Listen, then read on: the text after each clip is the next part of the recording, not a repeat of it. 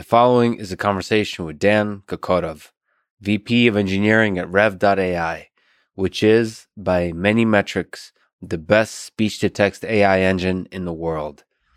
Rev, in general, is a company that does captioning and transcription of audio by humans and by AI. I've been using their services for a couple years now and am planning to use Rev to add both captions and transcripts to some of the previous and future episodes of this podcast to make it easier for people to read through the conversation or reference various parts of the episode, since that's something that quite a few people requested.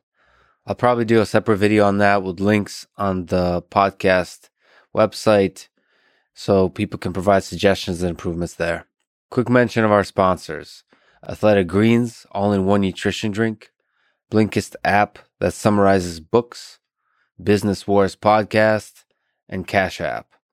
So the choice is health, wisdom, or money. Choose wisely, my friends. And if you wish, click the sponsor links below to get a discount and to support this podcast. As a side note, let me say that I reached out to Dan and the Rev team for a conversation because I've been using and genuinely loving their service and really curious about how it works. I previously talked to the head of Adobe Research for the same reason. For me, there's a bunch of products, usually it's software, that comes along and just makes my life way easier. Examples are Adobe Premiere for video editing, iZotope RX for cleaning up audio, AutoHotkey on Windows for automating keyboard or mouse tasks, Emacs as an IDE for everything, including the universe itself. I can keep on going, but you get the idea. I just like talking to people who create things I'm a big fan of. That said, after doing this conversation, the folks at Rev.ai offered to sponsor this podcast in the coming months. This conversation is not sponsored by the guest. It probably goes without saying, but I should say it anyway, that you cannot buy your way onto this podcast. I don't know why you would want to. I wanted to bring this up uh, to make a specific point that no sponsor will ever influence what I do on this podcast or to the best of my ability influence what I think. I wasn't really thinking about this. Uh, for example, when I interviewed Jack Dorsey, who is the CEO of Square that happens to be sponsoring this podcast, but I should really make it explicit. I will never take money for bringing a guest on. Every guest on this podcast is someone I genuinely am curious to talk to or just genuinely loves something they've created. As I sometimes get criticized for, I'm just a fan of people, and that's who I talk to. As I also talk about way too much, money is really never a consideration. In general, no amount of money can buy my integrity. That's true for this podcast, and that's true for anything else I do. If you enjoy this thing, subscribe on YouTube, review it on Apple Podcast, follow on Spotify, support on Patreon, or connect with me on Twitter at Lex Fridman. As usual, I'll do a few minutes of ads now and no ads in the middle. I try to make these interesting, but I give you timestamps, so if you skip, please still check out the sponsors by clicking the links in the description. It is the best way to support this podcast. This show is sponsored by who's quickly becoming my favorite sponsor, Athletic Greens, the all in one daily drink to support better health and peak performance. I just, in fact, actually finished drinking it. It replaced the multivitamin for me and went far beyond that with 75 vitamins and minerals. I do intermittent fasting of 16 to 24 hours every day and always break my fast with athletic greens. I can't say enough good things, can't stop raving about these guys. It helps me not worry whether I'm getting the nutrients I need. One of the many reasons I'm a fan is that they keep iterating on the formula, keep improving it like all good engineers and scientists always should be. Life is not about reaching perfection. It's about constantly striving for it and making sure each iteration is a positive delta. The other thing I've taken for a long time outside of athletic greens is fish oil. So I'm especially excited now that they're selling fish oil and are offering listeners of this very podcast free one month supply of wild caught omega 3 fish oil when you go to athleticgreens.com slash Lex to claim the special offer.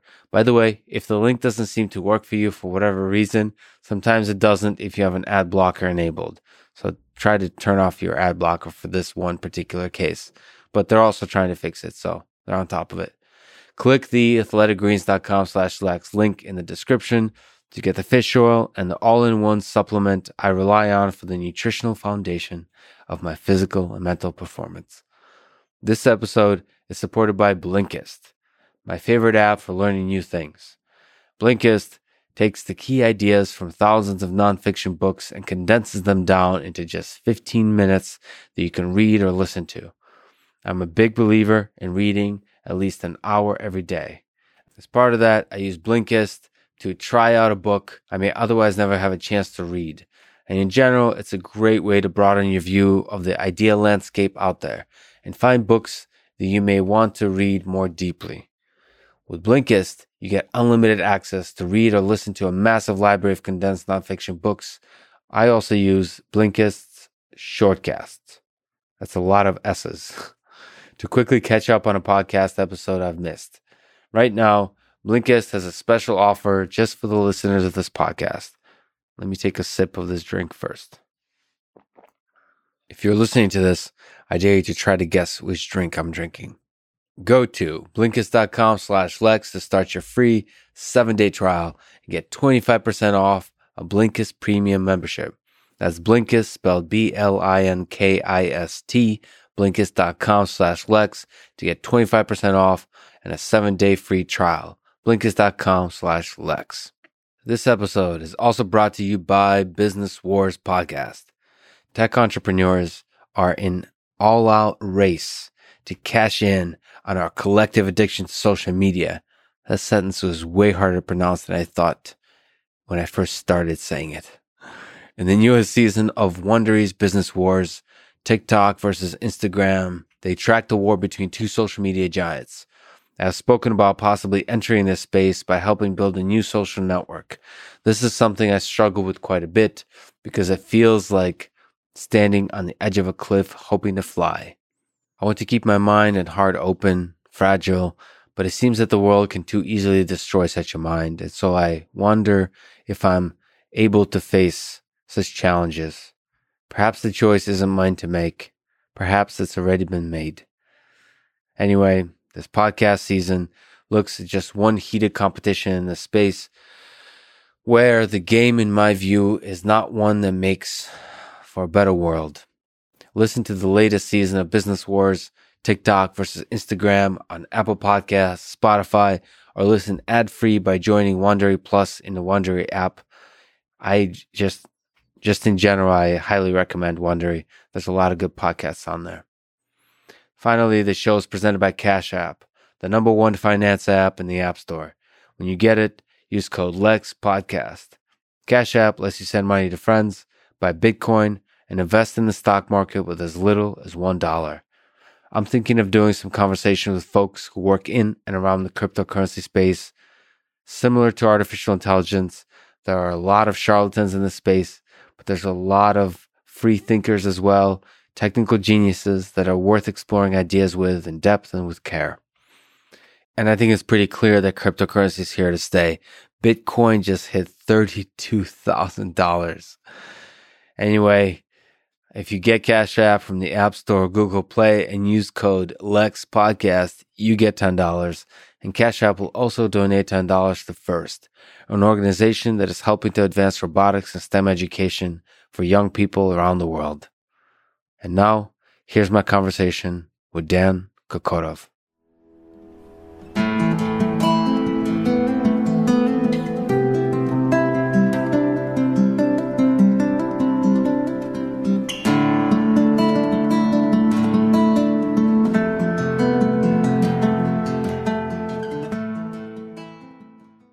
You mentioned science fiction on the phone. So let's go with the ridiculous first. What's the greatest sci fi novel of all time, in your view? And maybe what ideas do you, do you find philosophically fascinating about it? The greatest sci fi novel of all time is Dune. And the second greatest is The Children of Dune. And you know, the third so, greatest is The yeah. God Emperor of Dune. So I'm a, I'm a huge fan of the whole uh, series. I mean, it's just an incredible world that he created. And I don't know if you've read the book or not. No, I have not. It's one of my biggest regrets, especially because the new movie is coming out. Right. everyone's super excited about it. I used to, it's ridiculous to say and sorry to interrupt, is that I used to play the video game. It used to be Dune. That's, I guess you would call that real time strategy. Right, right. I think I remember that game. Yeah, it's kind of awesome. 90s or something. I think I yeah, played yeah. it actually when I was in Russia. I, I, I, definitely remember it. I was not, not in Russia anymore. I think uh, at the time that I used to live in Russia, I think video games were about like the suspicion of Pong. I think Pong was pretty much like the greatest game I ever got to play in, in, Russia, which was still a privilege, right, in that age. So you didn't get color? You didn't get like. Uh... well, so I left Russia in 1991, right? 1991, uh, okay. So I was one of the few lucky kids because my mom was a programmer. So I would go to her work, right? I would take the the metro. I've got to her work and play like on, I guess, the equivalent of like a 286 PC, you know? Nice. Uh, With floppy disks. Yes. yes. So, okay, but back to but Dune. Back, what do you get? To, back to Dune. And by the way, the new movie I'm pretty interested in, but the You're original, skeptical. I'm a little skeptical. I'm yeah. a little skeptical. I saw the trailer. Uh, I don't know. So there's there's a David Lynch movie, Dune, uh, as you may know. And I'm a huge David Lynch fan, by the way. So the movie is somewhat controversial, uh, but it's a little confusing. But it captures kind of the mood of the book better than I would say like most any adaptation. And like Dune is so much about kind of mood and the world, right? But back to the philosophical point. So in the fourth book, God Emperor of Dune, there's a sort of setting where Leto, one of the characters, he's become this weird sort of God Emperor. He's turned into a gigantic worm. I mean, you kind of have to read the book to understand yeah. what that means. So the worms are involved. In worms doing... are involved. You probably saw the worms in yeah. the trailer, right? Yeah. Uh, and in the video game. So he kind of like merges with the swarm um, and becomes this tyrant of the world, and he like oppresses the people for a long time, right? But he has a purpose, and the purpose is to kind of uh, break through kind of a stagnation period in civilization, right? Um, but people have gotten too comfortable, right? And so he kind of oppresses them so that they explode and like go on to colonize new worlds and kind of renew the forward momentum of humanity, right? Mm-hmm. And so to me, that's kind of like fascinating, right? You need a little bit of pressure and suffering, right, to kind of like make progress, not not not get too comfortable. Uh, know, okay. maybe, maybe, that's a bit of a it's cruel philosophy to take away, but that seems to be the case, unfortunately. Obviously, I'm a huge fan of uh, suffering. So, th- one of the reasons we're talking today is that a bunch of people requested that I do transcripts for this podcast and do captioning. I used to make all kinds of YouTube videos, and I would go on Upwork, I think. Mm-hmm. And I would hire folks to do transcription. And it was always a pain in the ass, if I'm being honest. And then I don't know how I discovered Rev, but when I did, it was this feeling of like, holy shit, somebody figured out how to do it just really easily. I I'm I'm such a fan of just when people take a problem and they just make it easy. Right. You know, like just uh, there's so many. It's like there's so many things in life that you might not even be aware of that are painful. Then Rev, you just like give the audio, give the video. You can actually give a YouTube link, and then it comes back like a day later or uh, uh, two days later, whatever the hell it is, with the captions you know, all in a standardized format. It was, I don't know. It was, it was, it was, it was truly a joy. So I, I thought I had, you know, just for the hell of it, uh, talk to you that one other product, it just made my soul feel good. One other product I've used like that is, uh, for people who might be familiar is called iZotope RX. It's for audio editing. And like, that's another one where it was like, you just drop it I, I dropped in the audio and it just cleans everything up really nicely.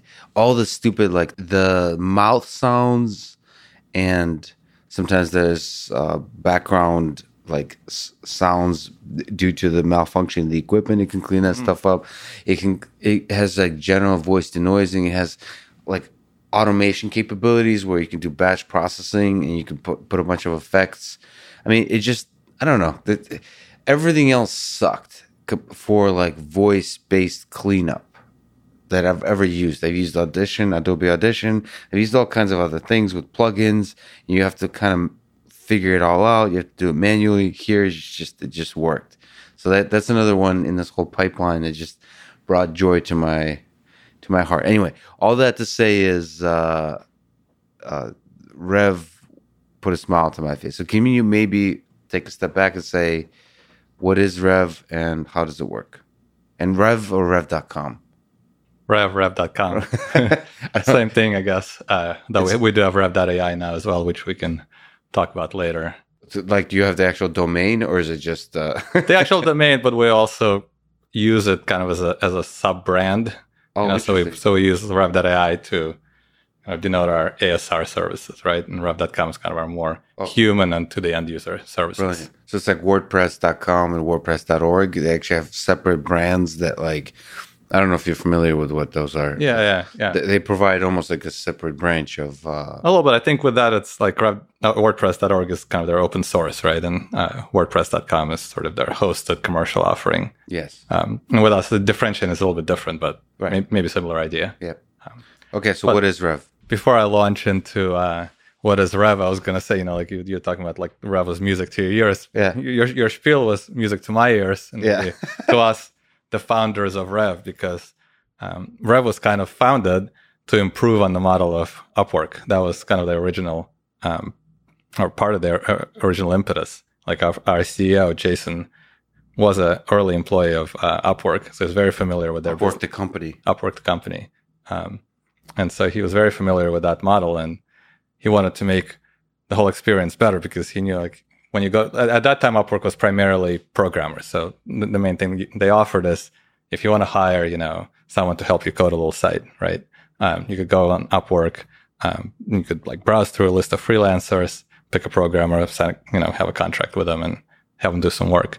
But it was kind of a difficult experience because uh, for the for you you would kind of have to browse through all these people right? And you have to decide okay like well is this guy good? Is um, or somebody else better. And naturally, you know, you're going to Upwork because you're not an expert, right? Uh, if you're an expert, you probably wouldn't be like getting a programmer from Upwork. Uh, so, so how can you really tell? Uh, so there's kind of like a lot of potential regret, right? What if I choose the, a bad person? They're like going to be late on the work. It's going to be a painful experience. Mm-hmm. And for the freelancer, it was also painful because, you know, half the time they spent not on actually doing the work, but kind of figuring out how can I make my profile most attractive to the buyer, right? And they're not an expert on that either. Uh, so like Rob's idea was, let's remove the barrier, right? Like let's make it simple where we'll pick a few uh, verticals that are fairly standardizable.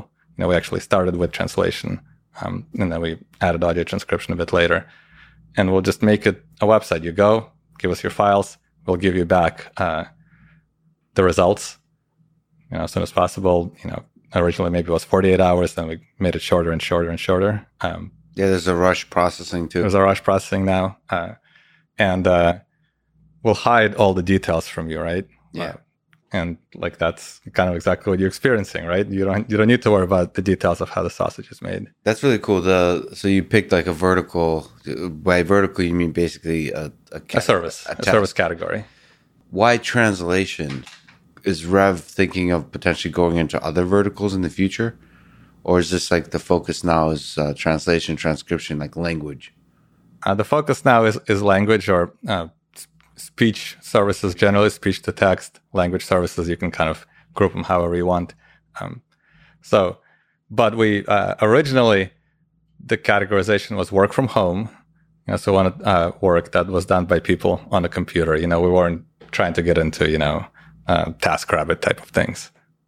And something that could be relatively standard, not a lot of options. So we could kind of present the simplified interface, right? Yeah. Uh, so programming wasn't like a good fit because each programming project is kind of unique, right? We're looking for something that uh, transcription is, you know, you have five hours of audio, it's five hours of audio, right? Translation is somewhat similar in that, you know, you can have a five page document, you know, and then you just price it by that and then you pick pick the language you want, and that's that's mostly all it is to it.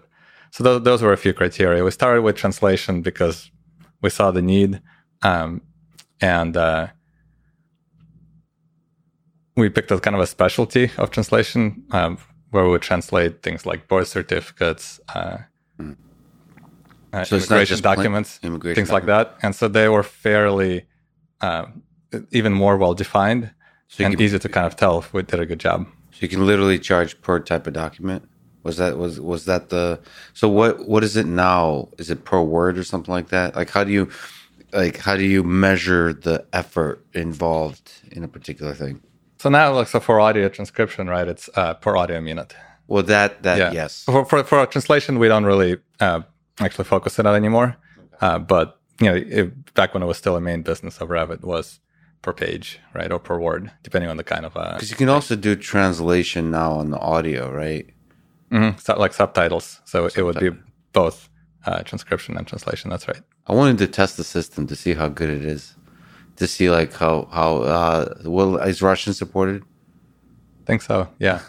It'd be interesting to try it out. I mean, one of the but now it's only in like the one direction, right? So you start with English, and then you can have subtitles in Russian. In not Russian. really, not really the other way. Got it because it's I'm I'm deeply curious about this. I'm, when COVID opens up a little bit, when the economy, when the world opens up a little bit. You want to build I, your brand in Russia? No, I don't. First of all, I'm allergic to the word brand. Second of all, I'm I'm definitely not building uh, any brands in Russia. Nice. But I'm going to Paris to talk to the uh, translators of Dostoevsky and Tolstoy. There's this famous couple that does translation, and you know, I'm more and more thinking of how is it possible to have a conversation with a Russian speaker because I have a, just some number of famous Russian speakers that I'm interested in talking to, mm-hmm. and my Russian is not strong enough to be witty and funny. I'm already an idiot in English. I'm an extra level of like awkward idiot in Russian, but I can understand it, right? And I also like wonder how can I create a compelling English Russian experience for an English speaker. Like if I, there's a guy named Grigory Perelman who's a mathematician who uh, obviously doesn't speak any English. So I would probably incorporate like a Russian translator into the picture, and then it would be like a, not to use a weird term, but like a three, like a three, three person thing where it's like a dance of where, like I understand it one way, they don't understand the other way, but I'll be asking questions in English. I don't know. I don't know the it's right way. Complicated. It's complicated, but I feel like it's worth the effort for certain kinds of people. One of whom I'm confident is Vladimir Putin. I'm for sure talking to. I really want to make it happen because I think I could do a good job with. It. But the the right, you know, understanding the fundamentals of translation is something I'm really interested in. So that's why I'm starting with. Um, the actual translators of like Russian literature because they understand the nuance and the beauty of the language and mm-hmm. how it mm-hmm. goes back and forth. But I also want to see like in speech, how can we do it in real time? So that's mm-hmm.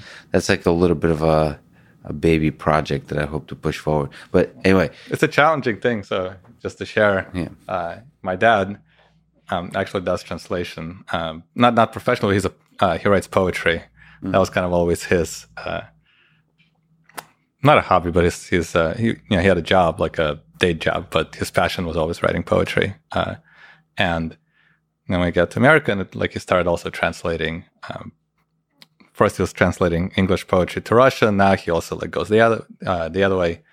He kind of gained some small fame in that world, anyways, because mm-hmm. Uh, recently this poet like Louise Gluck.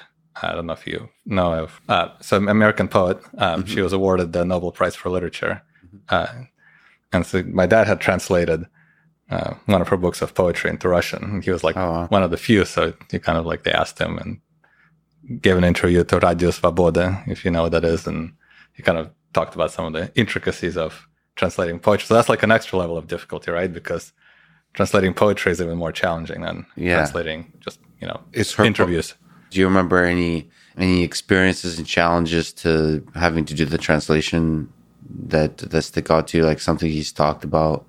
I mean, a lot of it, I think, is word choice, right? It's the, the way Russian is structured is first of all quite different than um, the way English is structured, right? Just there's inflections in Russian and genders, and they don't exist in English. This one of the reasons, actually, why um, machine translation is quite difficult for English to Russian and Russian to English because they're such, such different languages. But then English has like a huge number of words, um, many more than Russian, actually. I think so. It's often difficult to find the right word to like mm. convey the same emotional meaning. Yeah, Russian language they play with words much more.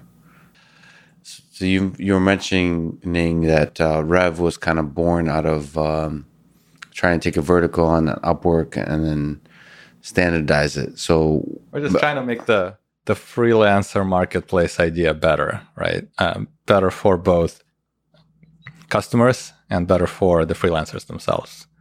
Is there something else to the story of, of Rev finding Rev? Like what what did it take to bring it to actually to life? Was there any pain points? Uh, plenty of plenty of pain points. I mean, uh, as as often the case, it's with scaling it up, right? Um, and in this case, you know, the scaling is kind of scaling the the marketplace, so to speak, right? Rev is essentially a two sided marketplace, right? Because you know there's the customers and then there's the revers. Um, if there's not enough revers, revers are what we call our freelancers. So if, if there's not enough revers, then customers have a bad experience, right? You know, it takes longer to get your work done, um, things like that. You know, if there's too many, then the revers have a bad experience because they might log on to see like what work is available and there's not very much work, right? Uh, so kind of keeping that balance um, is, is is a quite challenging problem, and you know that's that's like a problem we've been working on for many years, and yeah. we're still like refining our methods, right? If you can kind of talk to this gig economy idea I did a bunch of different psychology experiments on Mechanical Turk, for example. I've asked to do different kinds of very tricky computer vision annotation on Mechanical Turk, and it's mm-hmm. connecting connecting people in a more systematized way. I would say, you know, between task and and uh, what would you call that? Worker is what Mechanical Turk calls it. What do you think about this world of gig economies of there being a service that connects customers to workers in a way that's like massively distributed, like potentially scaling to it could it could be scaled to like tens of thousands of people, right? Mm-hmm. Mm-hmm. Is is there something interesting about that world that you can speak to? Yeah, well, we we don't think of it as kind of gig economy. Like to some degree, I don't like the word gig that much, right? Because it, to some degree, it diminishes the work's being done, right? It sounds kind of like almost amateurish. Well, yeah. maybe in like music industry, like gig is, is a standard term, but in, in work, it, it, kind of sounds like oh, it's it's it's frivolous. Um, to us, it's um, improving the nature of working from home on your own time and on your own terms, right? Yes. And kind of taking away geographical limitations and time limitations, right? Uh, so you know, many of our freelancers are maybe work from home moms, right? And, you know, they don't want the traditional nine to five job, but they want to make some income. And Rev kind of like allows them to do that and decide like exactly how much to work and when to work. Mm-hmm. Uh, or by the same token, maybe someone is, you know, someone wants to live the mountaintop, you know, life, right? You know, cabin in the woods, but they still want to make some money. Um, and like generally that wouldn't be compatible before before this new world. You kind of had to choose. Uh, but like with Rev, like you feel like you don't have to choose. Can you speak to like what's the demographics, like distribution, like where do Revers live? Is it from all over the world? Like what is it? Do you have a sense of uh, uh, what's from all there? over the world? Uh, most of them are in the U.S. That's the majority. Um, yeah, because most of our work is uh, audio transcription, and mm-hmm. so you have to speak pretty good English. Yes. Uh, so the majority of them are from the US. So we have people in some other of the English speaking countries. And as far as like US, it's really all over the place. Um, you know, for some years now, we've been doing these little meetings where the management team will go to some place and we'll try to meet revers. And, you know, pretty much wherever we go, it's pretty easy to find, you know, a large number of revers. You know, the, the most recent one we did is in Utah.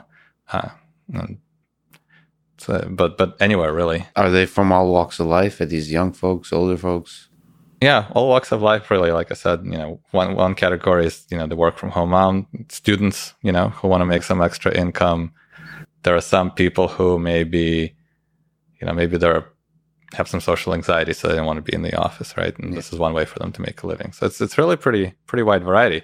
But like on the flip side, for example, one rever we were talking to was a a person who had a fairly high powered career before and was kind of like taking a break mm-hmm. and just wanted she was almost doing this just to explore and learn about you know the gig economy quote unquote right So it really is a, a pretty wide variety of folks. Yeah, it's kind of interesting through the captioning process for me to learn about the the the Revvers because um, like some are clearly like weirdly knowledgeable about technical concepts. Like mm-hmm. you can tell by how good they are at like capitalizing stuff, like like technical terms, like in machine learning and deep learning. Right. Like I've used Rev to annotate uh, to caption um, the deep learning lectures or machine learning lectures I did at MIT, and it's funny. Like a large number of them were like I don't know if they looked it up or were already knowledgeable, but they do a really good job at like. No, they, they, invest uh, time into these things. They will like re- do research. They will Google things, you know, That's to all. kind of make sure to they get it right. But to some of them, it's like it's actually part of the enjoyment of the work. Like they'll tell us, you know, I love doing this because I get paid to watch a documentary on something, right? right? And I learn something while I'm transcribing, right? Pretty cool. Yeah. So what's that uh, captioning transcription process look like for the Revver? Can you maybe speak to that to give people a sense? Like how much is automated, how much is manual? Mm-hmm. What's the actual interface look like? All that kind of stuff. Yeah, so we, you know we've invested a pretty good amount of time uh, to give like our Revvers um, the best tools possible. You know, so typical day forever, they might log into their workspace, they'll see uh, a list of audios that need to be transcribed, and we try to give them tools to pick specifically the ones they want to do. You know, so maybe some people like to do longer audios or shorter audios. Know, people have their preferences. Some people like to do audios in a particular subject or from a particular country. So we try to give people kind of the tools to control uh, things like that. And then when they pick what they want to do, we'll launch a specialized editor that we build uh, to make transcription uh, as efficient as possible. They'll start with a speech rec draft. So, you know, we have our uh, machine learning model uh, for uh, automated speech recognition. They'll start with that. And then our tools are optimized to help them correct that. So it's basically a process of correction. Um, yeah, it depends on, you know, I would say the audio if audio itself is pretty good, like probably like our, our podcast right now would be quite good. So the ASR would do a fairly good job.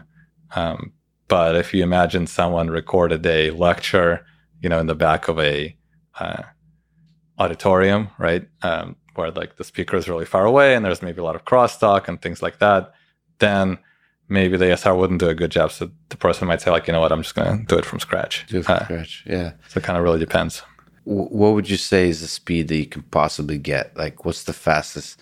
Can you get? Is it possible to get real time or no? As you're like listening, can you write as fast as? uh Real time would be pretty difficult. It's actually a pretty. It's not an easy job. You know, uh, we we actually encourage everyone at the company to try to be a transcriber for a day, transcriptionist for a day, um, and it's way harder than you might think it it is, right? Because people talk fast and people have accents and all this kind of stuff. So real time is pretty difficult. Is it possible? Like there's somebody we're probably going to use Rev to, to caption this. They're they're listening to this right now. What's what's uh what do you think is the fastest you could possibly get on this right now? I think on a good audio, maybe two to three x. I would say uh, real time. Meaning it takes two to three times longer than the actual audio of the of the podcast. Yeah. This is this is so meta. I could just imagine the Revvers working on this right now. like you're way wrong. you're way wrong. This takes way longer. But yeah, definitely. Or you doubted me. I could do real time. yeah. Okay, so you mentioned ASR. Can you speak to what is ASR, automatic speech recognition? How much, like, what is the gap between perfect human performance and uh, perfect or pretty damn good ASR. Yeah, so ASR, automatic speech recognition, it's a class of machine learning problem, right? To take, you know, speech like we were, talking and transform it into a sequence of words, essentially. So audio of people talking. Audio, audio to words. Um, yeah. And, you know, there's a variety of different approaches and techniques, um, which we could talk about later if you want. Uh, so, you know, we think we have pretty much the world's best ASR for this kind of um, speech, right? So there's there's different kinds of domains, right, for ASR. Like one domain might be voice assistants, right? So Siri. Um, very different than what we're doing, right? Because Siri, there's fairly limited vocabulary. You know, you know, you might ask Siri to play a song or you know order a pizza or whatever, um, and it's very good at doing that. Um, very different from when we're talking in a very unstructured way. Mm-hmm. And Siri will also generally like adapt to your voice and stuff like this.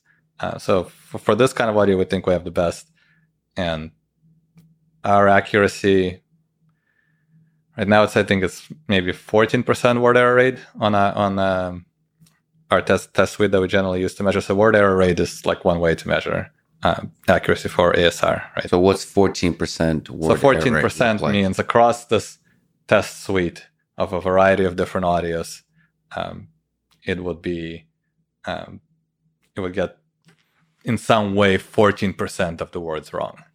Uh, 14% of the words wrong. Yeah.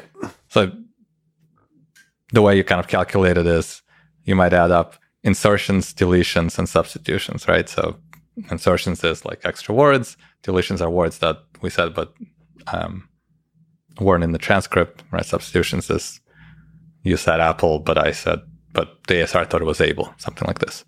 Um, human accuracy, most people think realistically it's like 3%, 2% word error rate would be like the, the max achievable. Uh, so there's still quite a gap, right? Would you say that so YouTube when I upload videos often generates automatic captions? Are you sort of from a company perspective, from a tech perspective, are you trying to beat YouTube? Uh, Google, it's a hell of a so Google. I mean, I don't know how seriously they take this task, but I imagine it's quite serious.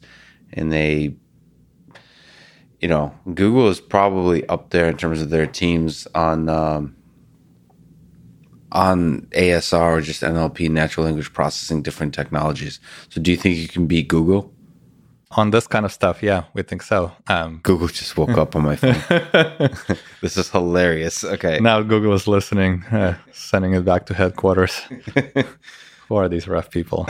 Uh, but that's the goal. No, yeah. I mean, we measure ourselves against like Google, Amazon, Microsoft. You know, some of the some smaller competitors. Um, and we use like our, our internal test suite. We try to compose it of a pretty representative set of audios. Maybe it's some podcasts, some videos, some interviews, some interviews, some lectures, things like that, right? And we beat them in our own testing. And uh, actually, Rev offers automated, like you can actually just do the automated uh, captioning. So, like, I, I guess it's like way cheaper, whatever it is, whatever the rates are. Yeah, yeah. So it's, it's a. By the way, it used to be a dollar per minute for captioning and transcription. I think it's like a dollar fifteen or something like that. Dollar twenty five. Dollar twenty five. Mm-hmm. Uh, dollar twenty five now. Yeah, it's pre- it's pretty cool. That was the other thing that was surprising to me. It was actually like the cheapest thing you could. One of the, I mean, I, I don't remember it being cheaper. You could on Upwork get cheaper, but it was clear to me that this that's going to be really shitty. yeah. So like you're also competing on price. I think there were services uh, that you can get like similar to Rev kind of um, feel to it, but it wasn't as automated. Like the drag and drop, the entirety of the interface. It's like the thing we're talking about. Mm-hmm. I'm such a huge fan of like frictionless, like uh, Amazon's single uh, buy button, whatever. Yeah, yeah. That one click. The one click that's genius right there. Like that is so important for services. Yeah. That simplicity. And I mean, Rev is, is uh, almost there. I mean, there's like some, I'm trying to think. So I, I think I've, uh, I stopped using, uh, this pipeline, but Rev offers it and I, I like it, but it was causing me some issues, uh, on my side, which is, um, you can connect it to like Dropbox mm-hmm. and it generates the files in Dropbox. So like it, it, it, it closes the loop to where I don't have to go to Rev at all and I can download it. Uh, um, sorry, I don't have to go to Rev at all and to download the files. It could just like automatically copy them. To right, you put in your Dropbox and you know and a day just, later or maybe a few hours later. Yeah, depending it just shows up. Rush, it just shows up. Yeah, yeah. I, I was trying to do it programmatically too is there an API interface you can? Yeah. I was trying to through like through Python to download stuff automatically, but then I realized this is the programmer in me. Like, dude, you don't need to automate everything like in life like flawlessly because I wasn't doing enough captions to justify to myself the time investment into automating everything perfectly. Yeah, I would say if, uh, if you're doing so many interviews that your biggest roadblock is uh, clicking on the Rev download button, now, that would be, now, now you're talking about yeah. Elon Musk levels of business. but for sure, we have like yeah, a variety of ways to make it easy. You know, there's the, the integration you mentioned. I think it's through a company called Zapier, which kind of right. can connect um, Dropbox to Rev and uh, vice versa. We have an API if you want to really like customize it. You know, if you want to create the Lex Fridman you know, uh, CMS or or whatever for this whole thing. Okay, cool. So, can you speak to the the ASR a little bit more? Like, what is it? Uh, what does it take? Like approach wise, machine learning wise, how hard is this problem? How do you get to the three percent error rate? Like, what's your vision of all of this? Yeah, well, the three percent rate error rate is definitely that's that's the grand vision. Um, We'll see what it takes to get there. Um, but we believe, you know, in, in ASR, the biggest thing is the data, right? Like that's true of like a lot of machine learning problems today, right? The more data you have and the higher quality the data, the better labeled the data. Um, you know, that, that's how you get good results. And we at Rev have kind of like the best data. Like we have. Like you're literally we're, your your business model is annotating the data. Our, our, business model is being paid to annotate the data. Being paid to annotate the data. uh, so it's kind of like a pretty magical flywheel. Yeah. Uh, and so we've kind of like ridden this flywheel to to to this point. Um, and we think we're still kind of in the early stages of figuring out all the parts of the flywheel to use. You know, because we have the final transcripts, um, and we have the um, the audios and we, we train on that. But we, in principle, also have all the edits that the Revvers make, right? Um, oh, that's I interesting. How can you use that as data? We, we, that's that's something for us to figure out in the future. Mm-hmm. But you know, we feel like we're only in the early stages, right? So of, the data, but the data is there. That'd be interesting, like a, uh, almost like a recurrent neural net for fixing for fixing transcripts. I, I, I always remember we did uh, segmentation annotation for uh, for driving data, so segmenting the scene like visual data, mm-hmm. and you could you can get all. So it was drawing people drawing polygons around different uh, objects and so on, and it feels like it always felt like there was a lot of information in the clicking, the sequence of clicking that people do, the kind of fixing of the polygons that they do. Now, there's a few papers written about how to draw polygons like with uh, recurrent neural nets to try to learn from the human clicking, but it was just right. like experimental. You know, it was one of those like CVPR type papers that people do like a really tiny data set. It didn't feel like people really tried to do it seriously. Yeah, I wonder. I wonder if there's information in the fixing that's high that that provides deeper set of signal than just like the raw uh, data. Mm-hmm. The course, intuition is for sure there must be, right? There must uh, be in, in in all kinds of signals and how long you took to you know make that edit and stuff like that. Uh, you know, it's gonna be like up to us. That's, that's why like the next couple of years is like super exciting for us, right? So that's what like the focus is now. Is you mentioned Rev.ai. That's where you want to. Yeah. So Rev.ai is kind of um, our way of bringing this ASR to you know the rest of the world, right? So when we started.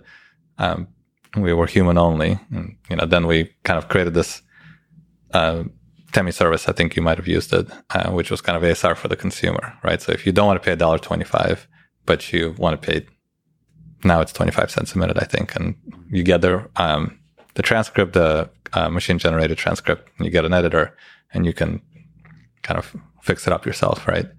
Then we started using ASR for our own um, human transcriptionists.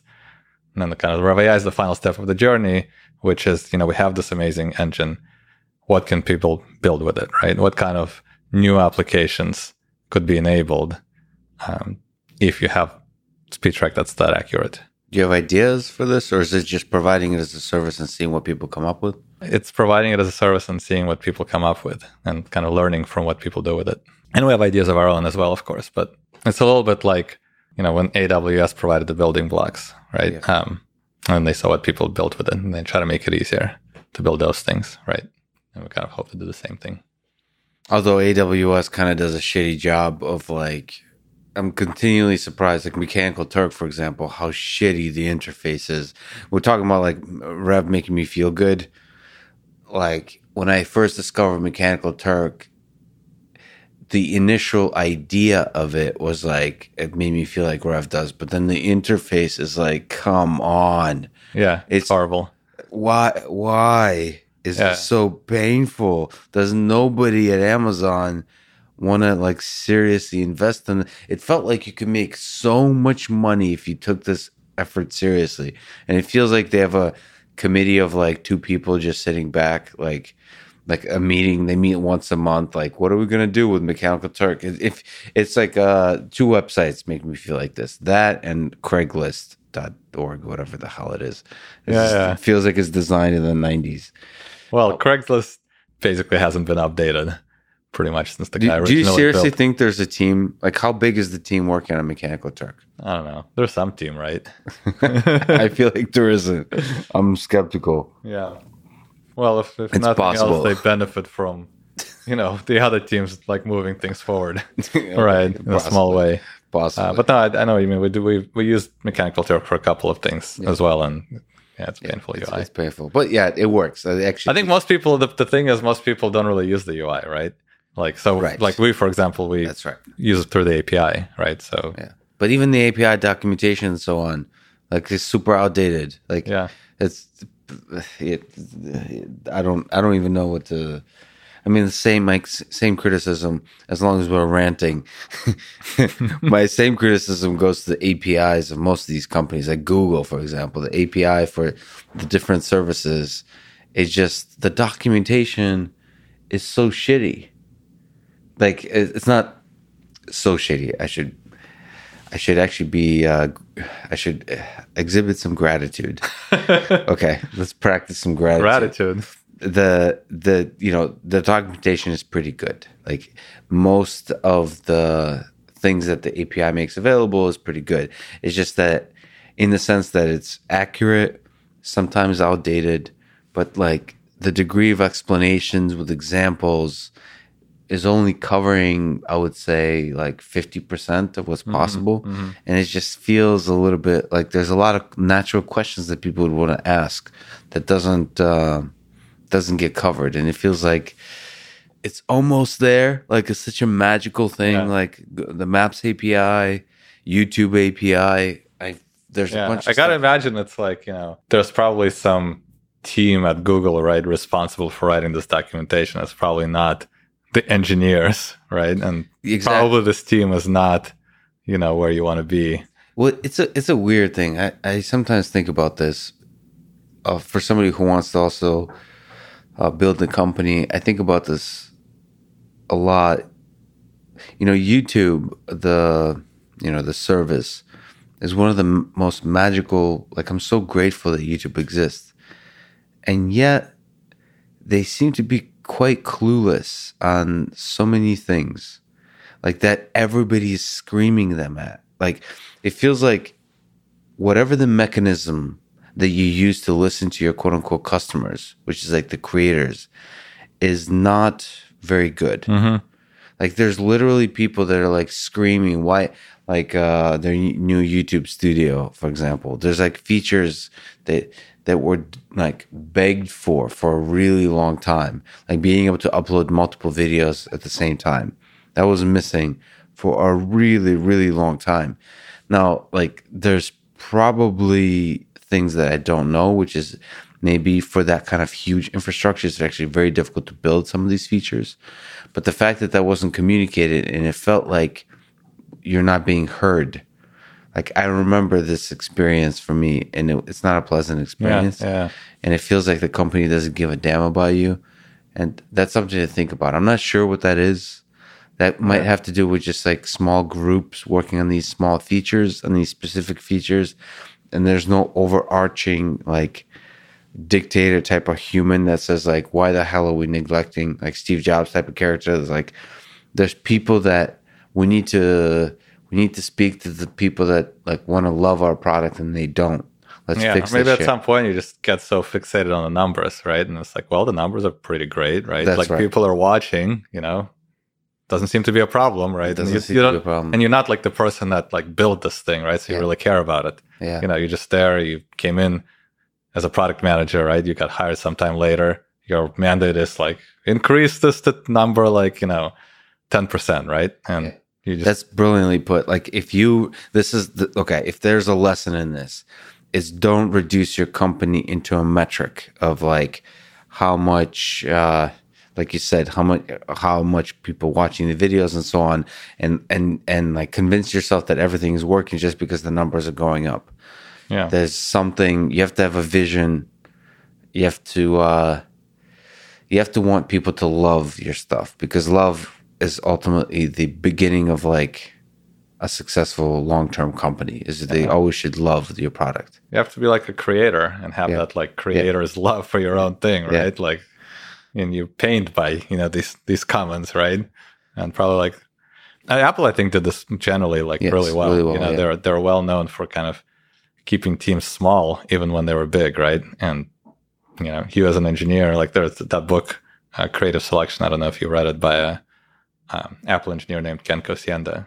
It's kind of a great book actually because unlike most of these business books where it's you know here's how Steve Jobs ran the company, it's, it's more like here's how life was like for me, you know, an engineer. Here are the projects I worked on, and here what it was like to pitch Steve Jobs, you know, yeah. on like, you know, I think it was in charge of like the keyboard and the auto correction, right? Mm-hmm. Um, and at Apple, like Steve Jobs reviewed everything, and so he was like, "This is what it was like to show my demos to Steve Jobs, and you know, to change them because like Steve Jobs didn't like how."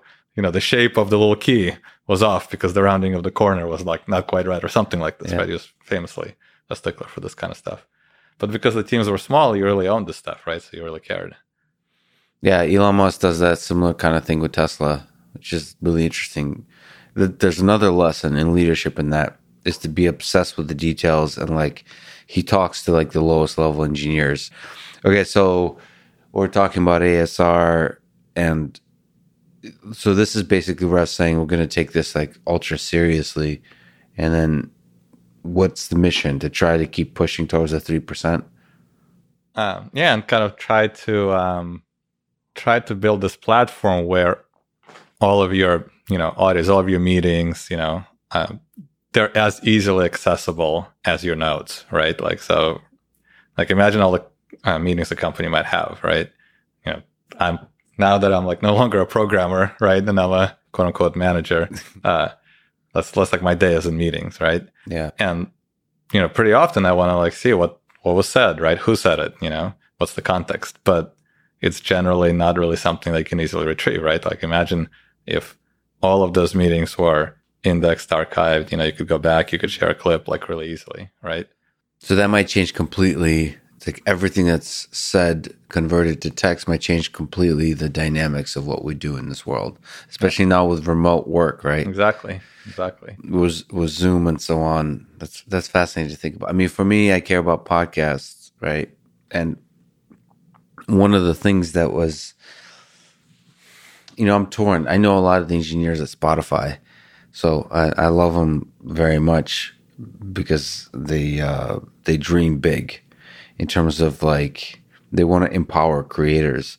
So one of my hopes was with Spotify that they would use a technology like Rev or something like that to to start converting everything into uh into text and make it indexable.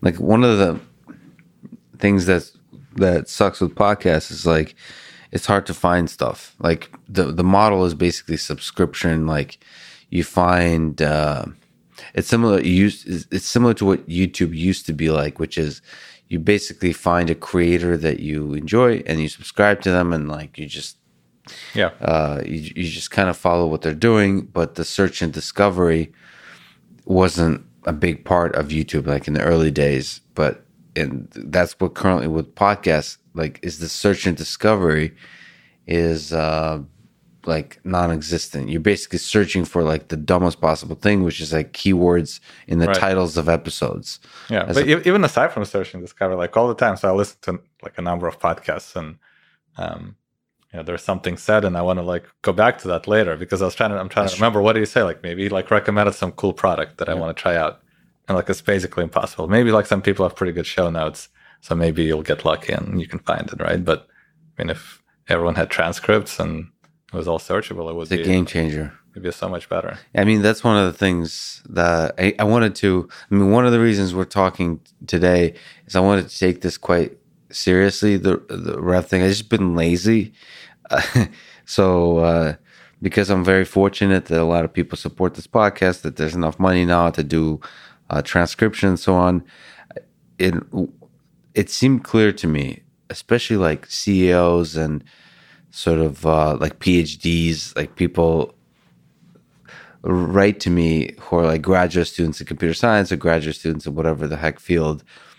It's clear that their mind, like they enjoy podcasts when they're doing laundry or whatever, but they want to revisit the conversation in a much more rigorous way. And they mm-hmm. really want a transcript. Mm-hmm. Like it's clear that they want to like analyze conversations. Like so many people wrote to me about a transcript for Joscha Bach conversation. I had just a bunch of conversations. And then on the Elon Musk side, like reporters want like they want to write a blog post about your conversation.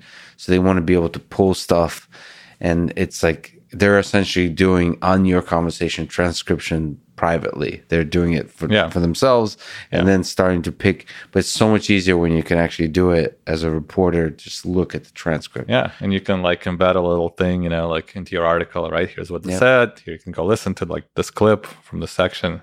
I'm actually it's trying to trying to figure out. I'll probably on the website create like a place where the transcript goes like as a web page so that people can reference it like reporters can reference it and so on I mean, most of the reporters probably have, uh, want to write clickbait articles that are complete falsifying, which I'm fine with. It's the way of journalism. I don't care. Like I've had this conversation with um, a, a, friend of mine, a mixed martial artist, uh, Ryan Hall, and we we talked about you know as I've been reading the rise and fall of the Third Reich and a bunch of books on Hitler, and we brought up Hitler, and he made some kind of comment where like we should be able to forgive Hitler. And uh, you know like we were talking about forgiveness and we are bringing that up as like the worst case possible thing is like even you know for people who are Holocaust survivors one of the ways to let go of the suffering they've been through is to is to forgive and he brought up like Hitler as somebody that would would potentially be the the hardest thing to possibly forgive but it might be a worthwhile pursuit psychologically, mm-hmm. so on, blah, blah, blah. It doesn't matter. It was very eloquent, very powerful words. I think people should go back and listen right, to right. it. It's powerful. And then all these journalists, there's yeah. all these articles written about like, MMA fight, UFC fighter, MMA right? Fighter loves Hitler. no, like, th- well, no, they didn't. They were somewhat accurate. Uh-huh. He, they didn't say like loves Hitler. They said um, thinks that uh, if Hitler came back to life, we should forgive him. Like they kind of, it's kind of accurate ish, but it, it, the headline made it sound a lot worse than, than, uh, than it was, but I'm fine with it. That's the way the, that's the way the world, I want to, I want to almost make it easier for those journalists and make it easier for people who actually care about the conversation to go and look and see. Right. They can see it for themselves. For right? themselves. There's the headline, but there, can go. There's something about podcasts like the audio that makes it difficult to to go to jump to a spot and to look for that for, for that particular information. I think some of it, you know, I'm interested in creating like myself experimenting with stuff. So like they, t- taking Rev and creating a transcript, and then people can go to it. I do dream that like I'm not in the loop anymore. That like you know spotify does it right like yeah. uh, automatically for everybody because ultimately that one click purchase needs to be there like you mean, know, like you kind of want support from the entire ecosystem right? exactly. like from the tool makers and the podcast creators even clients right i mean imagine if like uh, most podcast apps you know if, if it was a standard right here's how you include a transcript into mm-hmm. a podcast right podcast just an rss feed ultimately um, and actually, uh, just yesterday, I saw this company called Buzzsprout. I think they're they're yep. called. Uh, so so they are trying to do this. They uh, proposed a spec, um, an extension to their uh, RSS format to reference podcast uh, reference transcripts in a standard way. Yeah. And they're talking about like there's one uh, client dimension that will support it, but imagine like more clients support it, right? So any podcast you could go um, and see the transcripts right in your like normal podcast app. Yeah, I mean somebody. So I have somebody who works with me. Uh, is works with, helps with adverti- uh, with advertising. Uh, Matt is an awesome guy. He mentioned Buzzsprout to me, but he says it's really annoying because they want exclusive. Uh, they want to host the podcast. Right. This is the problem with Spotify too. Uh, this is where I'd like to say like F Spotify. There's a magic to RSS with podcasts is it can be made available to everyone. And then there's all there's this ecosystem of different podcast players that emerge and they compete freely. Right. And that that's a that's a beautiful thing. That that's why going exclusive, like Joe Rogan went exclusive. Um, I'm not sure if you're familiar with. He went to just Spotify.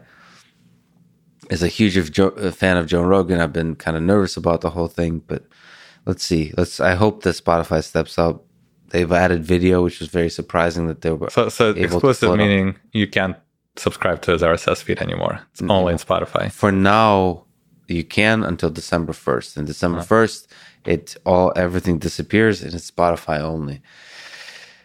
I, uh, you know, and, and Spotify gave him a hundred million dollars for that. Yeah, so it's it's uh it's an interesting deal. But I I you know I did some soul searching and I'm glad he's doing it but if Spotify came to me with a hundred million dollars, I wouldn't do it.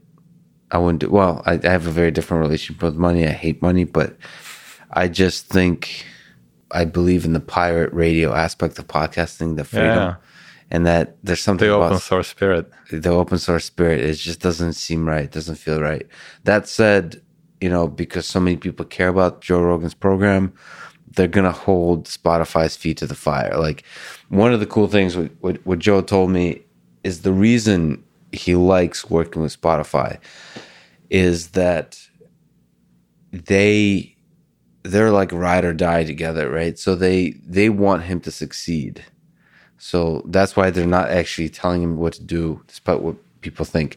They they don't tell him, they don't give him any notes on anything. They want him to succeed, and that's the cool thing about exclusivity with a platform is like you're kind of want each other to succeed, and that process can actually be very fruitful. Like YouTube, it goes back to my criticism.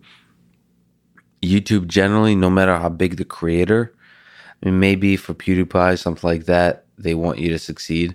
But for the most part, from all the big creators I've spoken with, Veritasium, all those folks, you know, they get some basic assistance, but it's not like YouTube doesn't care if you succeed or not. They have so they have, many creators, like a hundred other.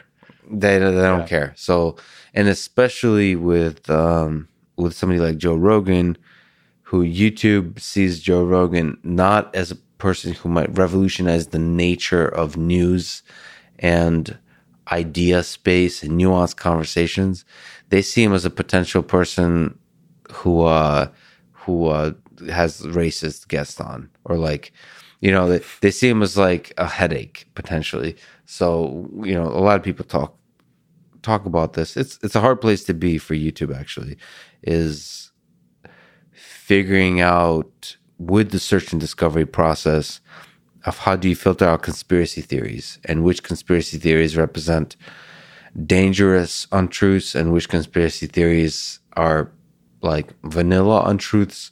And then even when you have, start having meetings and discussions about what is true or not it yeah. starts getting weird. Yeah. It starts getting it's, weird. it's difficult these days right? I worry more about the other side right? Of too much you know too much not censorship, censorship. well maybe censorship is the right word. I mean uh, censorship is usually government censorship, but still, uh, yeah, putting yourself in a position of arbiter for these kinds of things, it's yes. very difficult. And people think it's so easy, right? Like, it's like, well, you know, like no Nazis, right? What a simple principle. Uh, but, you know, yes, I mean, no one likes Nazis. Yeah. But there's like many shades of gray, yeah. like very soon after that. Yeah, and, and then you know, of course, everybody you know, there's some people that call our current president a Nazi, and then there's like, so you start getting uh, Sam Harris. I don't know if you know that is wasted, in my opinion. His conversation with Jack Dorsey, and I'll also I spoke with Jack before on this podcast, and we'll talk again. But Sam brought up Uh, Sam Harris does not like Donald Trump. I, I, I, do listen to his podcast, so I'm, I'm, I'm, familiar with his views on the matter. and he uh, he asked Jack Dorsey, he's like, "How can you not ban Donald Trump from Twitter?" And so you know, there's a set. You have that conversation. You have a conversation where some number, some significant number of people think that the current president of the United States should not be on your platform. And it's like, okay, so if that's even on the table as a conversation, then everything's on the table for conversation. And yeah, it's it's tough. I'm not sure where I land on it. I, am with you. I think that censorship is bad, but I also think ultimately, be- Ultimately I just also think you know, if you're the kind of person that's going to be convinced, you know, by some YouTube video, you know, that I don't know, our government's been taken over by aliens, it's unlikely that like you know you'll be returned to sanity simply because you know that video is not available on on, on YouTube, right? Uh, yeah. I'm with you. I tend to believe in the intelligence of people, and we should we should trust them. But I also do think it's a responsibility of platforms to encourage more love in the world, more kindness to each other. And I don't always think that they're great at doing that particular thing. So that that um, there, there's a nice balance there. And I think philosophically, I think about that a lot. Where's the balance between free speech and like encouraging people, even though they have the freedom of speech, to not be an asshole? Yeah, right. Like, that's not a constitutional like. Uh, so you have the right for to for free speech, but like just don't be an asshole. Like you can't really put that in the Constitution. The Supreme Court can't be like, eh, just don't be a dick. But I feel like platforms have a role to be like, just be nicer. Maybe do the carrot, like encourage people to be nicer, as opposed to the stick of censorship. But I think it's it's an interesting machine learning problem. Just be nicer. Hmm. Uh, machine, yeah, machine learning for niceness. it is. I mean, responsible AI. I mean, it is. It is a thing um, for sure. Jack Dorsey kind of talks about it as a vision for Twitter is how do we increase the health of conversations? I don't know how seriously they're actually trying to do that though, uh, which is one of the reasons I am in part considering entering that space a little it's bit. It's difficult for them, right? Because you know it's kind of like well known that you know people are kind of driven by you know rage and you know uh, outrage maybe is a better word, right? Outrage drives engagement, and well, they, these companies are judged by engagement, right? So in the short it, term, but this goes to the metrics thing that we were yeah. talking about earlier. I do believe, I have a fundamental belief that if you have a metric of long term happiness of your users, like not short term engagement, but long term happiness and growth and both like intellectual, emotional health of your users, you're going to make a lot more money. You're going to have long term, like, you should be able to optimize for that. You don't need to uh, necessarily optimize for engagement. Yeah. And that'll be good for society too. Yeah, no, I mean, uh, I, I generally agree with you, but it requires a patient person with, you know, trust from Wall Street to, to, to be able to carry out such a strategy. This is the, this is what I believe the Steve Jobs character and Elon Musk character is like, you basically have to be so good at your job. Right. You got to pass for anything. That you can hold the board and every all the investors hostage by saying like either we do it my way or I leave. And everyone is too afraid of you to leave right. because they believe in your vision. So that but that requires being really good at uh, yeah. really good at what you do. It requires being Steve Jobs and Elon Musk and there's yeah. there's kind of a reason why like a third name doesn't come immediately to mind, right? Like there's maybe a handful of other people, but it's it's not that many. It's not many. I mean, people say like, why are you like? People say that I'm like a fan of Elon Musk. I'm not. I'm a fan of anybody who's like Steve Jobs and Elon Musk, and there's just not many of those folks.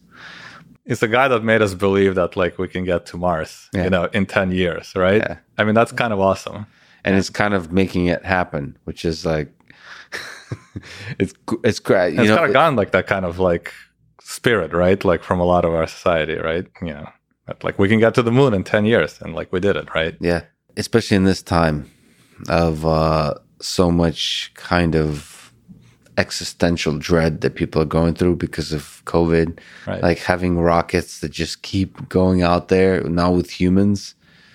I don't know that uh, it just like you said. I mean, it, it, gives you a reason to wake up in the morning and, and dream. Mm-hmm. For us engineers too, uh, it uh, is inspiring as hell, man.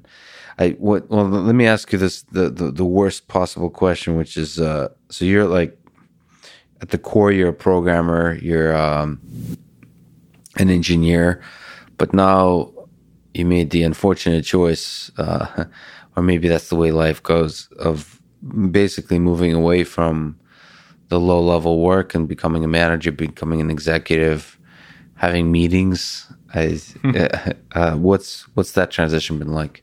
It's been interesting. It's been a journey. Maybe a couple of things to say about that.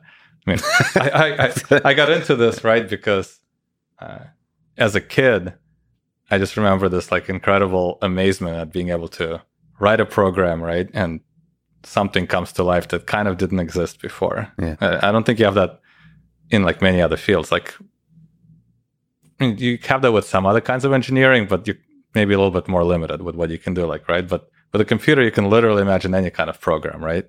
Uh, so it's it's a little bit godlike uh, what you do, like mm-hmm. when you create it. Uh, and so, I mean, that's why I got into it. Do you remember like first program you wrote, or maybe the first program that like made you fall in love with com- with computer science? Uh, I don't know what was the first program. It's probably like trying to write one of those uh, games in BASIC, you know, like emulate the Snake game or whatever. Um, I don't remember to be honest, uh, but I enjoyed. Like that's what I always loved about you know being a programmer is just the creation process, and um, it's a little bit different when you're not the one doing the creating. Uh, and you know, another aspect to it, I would say, is you know, when you're a programmer, when you're a individual contributor, it's kind of very easy to know when you're doing a good job, when you're not doing a good job, when you're being productive, when you're not being productive, right? You can kind of see, like, you're trying to make something and it's like slowly coming together, right? Mm-hmm. And when you're a manager, you know, it's more diffuse, right? Like, well, you hope, you know, you're motivating your team and making them more productive and inspiring them, right? But it's not like you get some kind of like dopamine signal because you like completed X lines of code, you know, today. Uh, so kind of like you missed that dopamine rush a little bit uh, uh, um, when you first um, become. But then, you know, slowly you kind of see, yes, your teams are doing amazing work, right? And you you can take pride in that. Um, you you can get like a, uh, what is it like? A ripple effect of a dope or somebody else's dopamine. Rush. Yeah, yeah, yeah. You live off other people's dopamine. so, is there pain points and challenges you had to overcome from becoming from going to a programmer to becoming a programmer of humans? Programmer of humans. I don't know. Humans are uh, difficult to understand. You know, uh, you know, it's like one of those things like trying to understand other people's motivations and what really drives them. It's difficult. Maybe you like never really know, right? Do you find that people are different? Yeah. Like, like I, I, one of the things, like I had a group at MIT that, you know, I found that like some people I, I could like scream at and criticize like hard and that made them do like much better work and really push them to the, their limit. And there's some people that I had to nonstop compliment because like they're so already self-critical like about yeah. everything they do that I have to be constantly like like I cannot criticize them at all because they're already criticizing themselves and you have to kind of encourage and like celebrate their little victories and it's kind of fascinating like how that the complete difference in people. Definitely, people respond to different motivations and different modes of feedback, and you kind of uh, have to figure it out. There's like a, a, pretty good book, which for some reason now the name escapes me, um, about management. First, break all the rules. Uh, first, break all the rules. First, break all the rules. It's um, a book that we generally like ask a lot of like first time managers to read a Rev. And like one of the uh, kind of philosophies is manage by exception, right? Mm which is you know don't like have some standard template like you know here's how i you know tell this person to do this or the other thing. Here's how i get feedback. Like manage by exception right? Every person is a little bit different. You have to try to understand what drives them mm-hmm. and, and tailor it to them. Since you mentioned books I don't know if you can uh, answer this question, but people love it when I ask it, which is uh, Are there books, technical fiction or philosophical, that you enjoyed or had an impact on your life that you would recommend? You already mentioned Dune, like Dune. all the all of the Dune. All of the Dune. The second one was probably the weakest, but anyway, so yeah, all, all, of the Dune is good. Um, I mean, yeah, uh, can you just slow little tangent on that? Is uh, how many Dune books are there? Like, do you recommend people start with the first one if you if that was? Yeah, you kind of have to read them all. I mean, it is a complete story, right? So um, you start with the first one. You got to read all of them. Um, so it's not like a tree, like that, like a, a, creation of like the universe. You just should go in sequence. You should go in sequence. Yeah, it's a, it's kind of a chronological storyline. Um, there's six books in all. Uh, then there's like many um, kind of off books that were written by um, Frank Herbert's son, uh, but those are not as good. So you don't have to bother with those. Shots fired. Okay. Shots fired. Uh, okay. But the but the main uh, sequence is, is good. So what are some other books? Uh, maybe there's a few. So I, I, don't know that like I would say there's a book that kind of I don't know turned my life around or anything like that. But here's a, here's a couple that I really love. Uh, so one is Brave New World by Aldous Huxley. Um, and it's kind of incredible how prescient he was about like what this what what a brave new world might be like, right? You know, you kind of see genetic sorting in this book, right, where there's like these alphas and epsilons, and uh, how from like the earliest time of society, like they're sorted. Like you can kind of see it in a slightly similar uh, way today, where well, one of the problems with society is people are kind of genetically sorting a little bit, right? Like there's much less, like most, most marriages, right, are between people of similar kind of um, intellectual level or socioeconomic status, more so these days than uh, in the past. And you kind of see some effects of it in stratifying society uh, and kind of he, he illustrated what, what that could be like in the extreme different versions of it on social media as well. It's not just like marriages and so on. Like it's genetic sorting in terms of what Dawkins called memes, as ideas, right, right, being uh, put into these bins of these little echo chambers and so on. Um, yeah, and so that, that's the book that's I think a worthwhile read for everyone. I mean, 1984 is good, of course, as well. Like if you're talking about you know dystopian novels of the future, yeah, it's a slightly different uh, view of the future, right? It's, but I kind of like identify with Brave, Brave New World, World, a little bit more.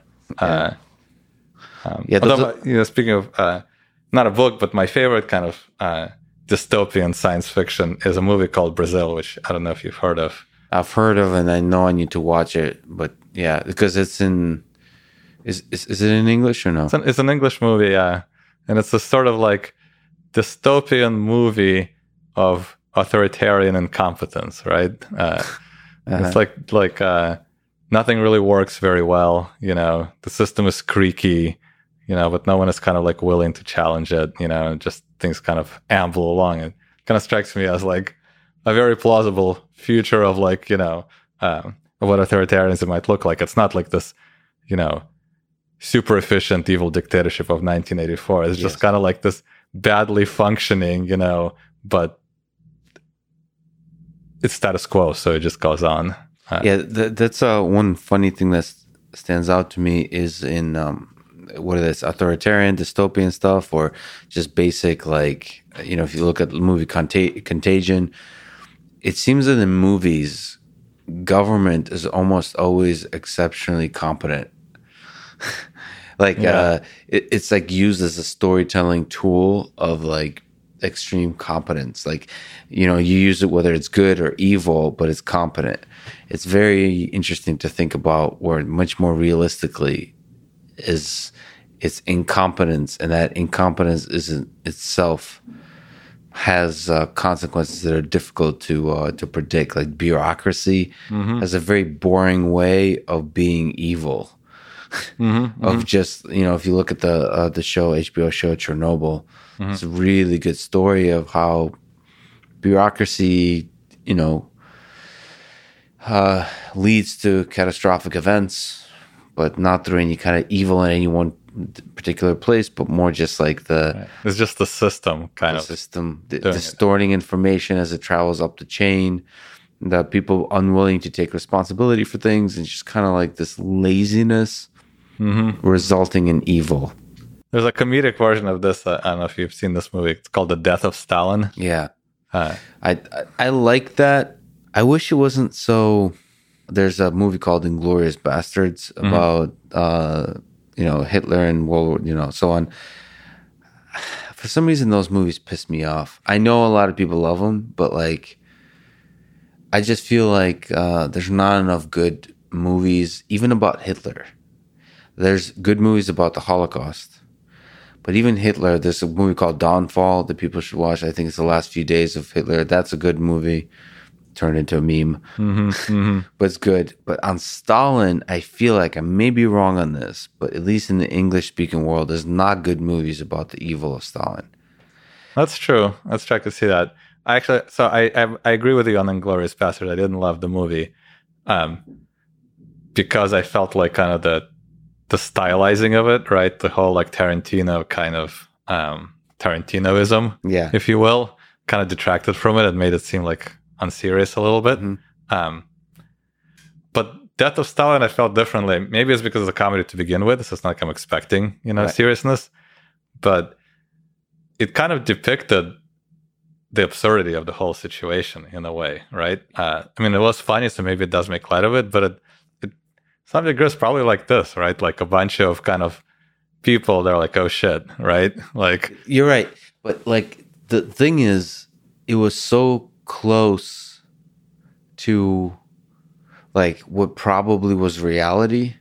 It was caricaturing reality to where I think an observer might think that this is not like they might think it's a comedy in well in reality th- this is that's the absurdity of uh how people act with dictators. I mean, right. that's it, I guess it was too close to reality for me. Yeah, the and, kind of banality of like what were eventually like fairly evil acts, right? But like, yeah, they're they're just a bunch of people trying to survive, and like because I, I, think there's a good. I haven't watched it yet. The good movie on uh, the movie on Churchill, um, with uh, Gary Oldman I think is Gary Oldman. I may be making that up, but I think he won like he was nominated for an Oscar or something.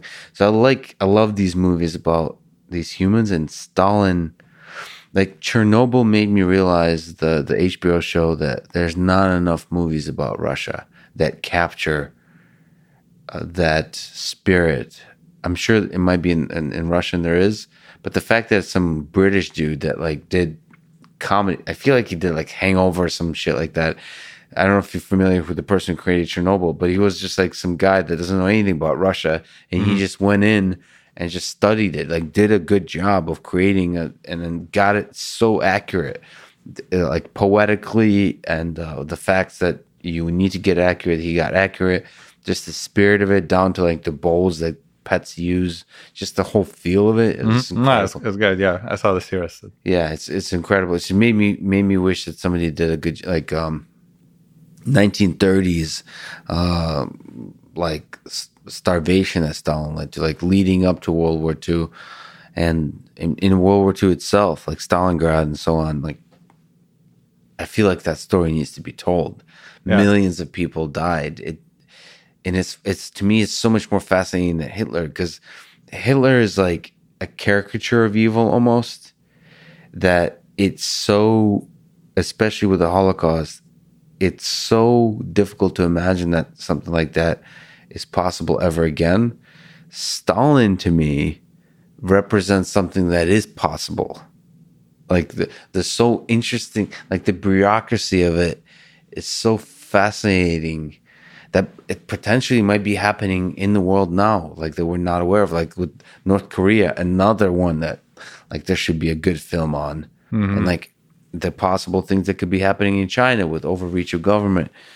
I don't know. There, there's there's a lot of possibilities there. I suppose. Yeah, I I wonder how much you know. I guess the archives should be maybe more open nowadays, right? I mean, for a long time they just we didn't know, right? Yeah. Like, or anyways, no one in the West knew for sure. Well, there's a I, I don't know if you know him. There's a guy named Stephen Kotkin. He is a historian of Stalin that I, I spoke to on this podcast. I'll speak to him again.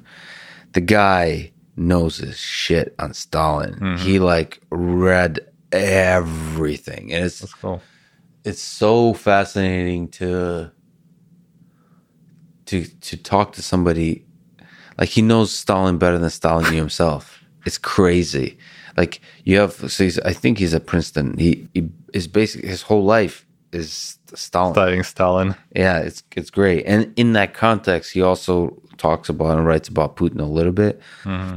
I've uh, also read at this point, I think every biography of Putin, English uh, English biography of Putin. I need to read some Russians. Mm-hmm. Obviously, I'm mentally preparing for a possible conversation yeah. with Putin. So, what, what what is your first question to Putin when you have him on your on on, on the podcast? I it, it's interesting you bring that up. First of all, I wouldn't tell you, but can't give it away now. Uh, but I actually haven't even thought about that so my current approach, and I do this with interviews often, but obviously that's a special one. But I try not to think about questions until last minute. Mm-hmm. I'm trying to sort of get into the mindset, and so that's why I'm soaking in a lot of stuff, not thinking about questions, just learning about the man.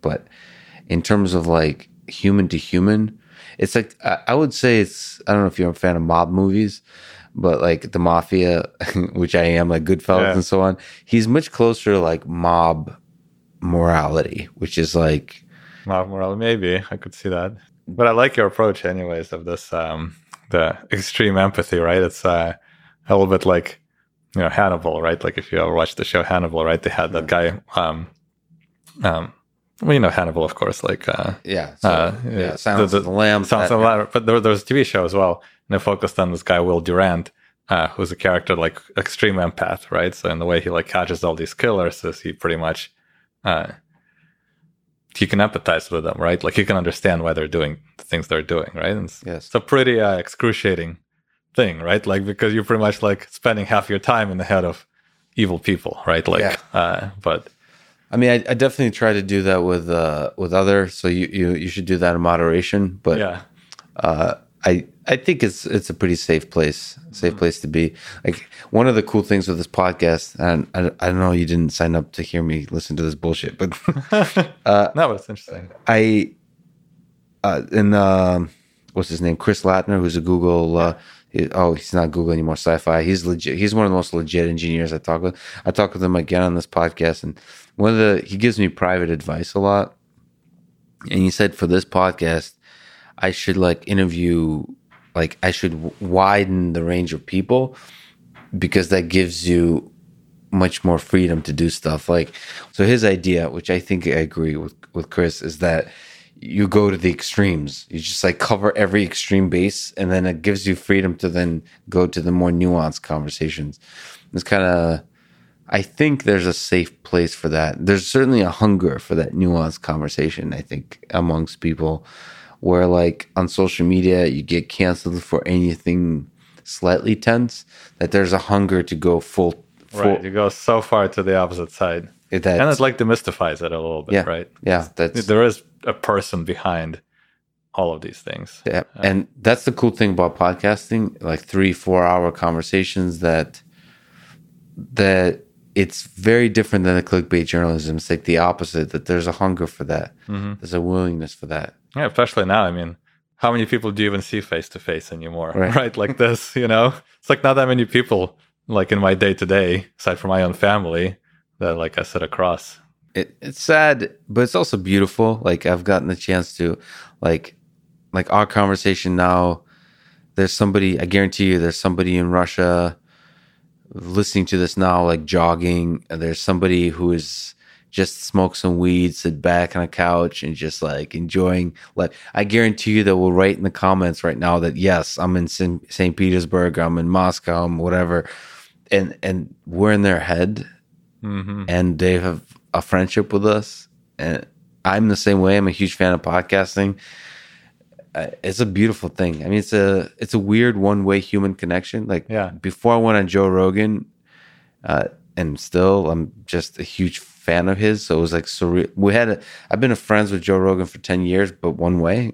yeah, from this way, from the from the St. Petersburg way. Yeah, the St. Petersburg way, and it's a real friendship. I, uh, I mean, now it's like two way, but it's still surreal. It's yeah, and that's the magic of podcasting. I'm not sure what to make of it. That voice it's not even the video part, it's the audio that's magical. that I don't know what to do with it, but it's people listen to three, four hours. Yeah, we evolved over you know millions of years, right, to be very fine tuned to things like that, right? Yeah. Um, well, expressions as well, of course, right? But uh, you know, back back in the day on the you know on the savannah, you had to be very attuned to you know whether you had a good relationship with the with the rest of your tribe or a very bad relationship, right? Because you know if you had a very bad relationship, you were probably going to be left behind and eaten by the lions. Yeah, so, but it's weird that the tribe is different now. Like you could have a connection, one way connection with Joe Rogan, as opposed to the tribe of your physical yeah. uh, vicinity. But that's all, but that's why like you know it works with the podcasting, right? But it, it's the opposite of what happens on Twitter, right? Because all those nuances are removed, right? You're not connecting with the person, yeah, because you don't hear the voice. You're connecting with like an abstraction, right? It's like some some stream of tweets, right? Yeah. And it's very easy to assign to them any kind of like evil intent, you know, or dehumanize them, which you, it's much harder to do when it's a real voice, right? Because like you realize it's a real person behind the voice. Let me uh try this out on you. I sometimes ask about the meaning of life. Do you uh your your father now uh an engineer, you're uh, building up a company. Do you ever zoom out and think like what the hell is this whole thing for? Like why why are we descended of apes even on this planet? What's what's the meaning of it all? That's a pretty big question. I think I don't allow myself to think about it too often, or maybe like life doesn't allow me to think about it too often. Um, but in yeah. some ways, I guess the meaning of life is kind of uh, contributing to this kind of weird thing we call humanity, right? Like it's in a way, you can think of humanity as like a living and evolving organism, right? That mm-hmm. like we all contributing in a slight way, but just by existing, by having our own unique set of desires and drives, right? Um, and maybe that means like creating something uh, great, and it's bringing up kids who you know uh, are unique and, and different, and seeing like you know taking joy in what they do. Um, but I mean, that, to me, that's pretty much it. I mean, if you're not a religious person, right, which I guess I'm not, um, that's that's the meaning of life. It's in the living and in the in creation and in the creation. Yeah, there's something magical about that engine of creation. Like you said, programming. I would say, I mean, it's even just actually what you said with even just programs. I don't care if it's like some JavaScript thing on, on the a button on, on the website. It's like magical that you brought that to life. I don't know what that is in there, but that seems that's probably some version of recreation of uh like reproduction and sex whatever that's in evolution but like creating that html button has right, echo, has right. echoes of that feeling and it's magical uh right. that, well i mean you, if you're a religious person maybe you could even say right like we were we were created in god's image right? Well i mean i guess part of that is the drive to create something ourselves right? I mean that's that's that's part of it. Uh, yeah, that HTML button is the creation in God's. Uh, yeah, so I mean, you know, maybe, maybe, hopefully it'll be something a little more uh, so dynamic, maybe bigger, some dynamic. JavaScript. Yeah, maybe some uh, some JavaScript, some React, uh, and so on. But no, I mean, I think that's what differentiates us from you know the apes, so to speak. Yeah, we did a pretty good job. Dan, it was uh honor to talk to you. Thank you so much for being part of creating one of my favorite services and products. This is actually a little bit of an experiment. Allow me to sort of uh, fanboy over some of the things I love. Um, so, thanks for wasting your time with me today. It was, that was awesome. Fun. Thanks for uh, having me on and giving me a chance to try this out. awesome. Thanks for listening to this conversation with Dan Kokotov, and thank you to our sponsors. Athletic Greens, Only One Nutrition Drink, Blinkist app that summarizes books, Business Wars podcast, and Cash App. So the choice is health, wisdom, or money. Choose wisely, my friends. And if you wish, click the sponsor links below to get a discount and to support this podcast. And now let me leave you with some words from Ludwig Wittgenstein. The limits of my language means the limits of my world.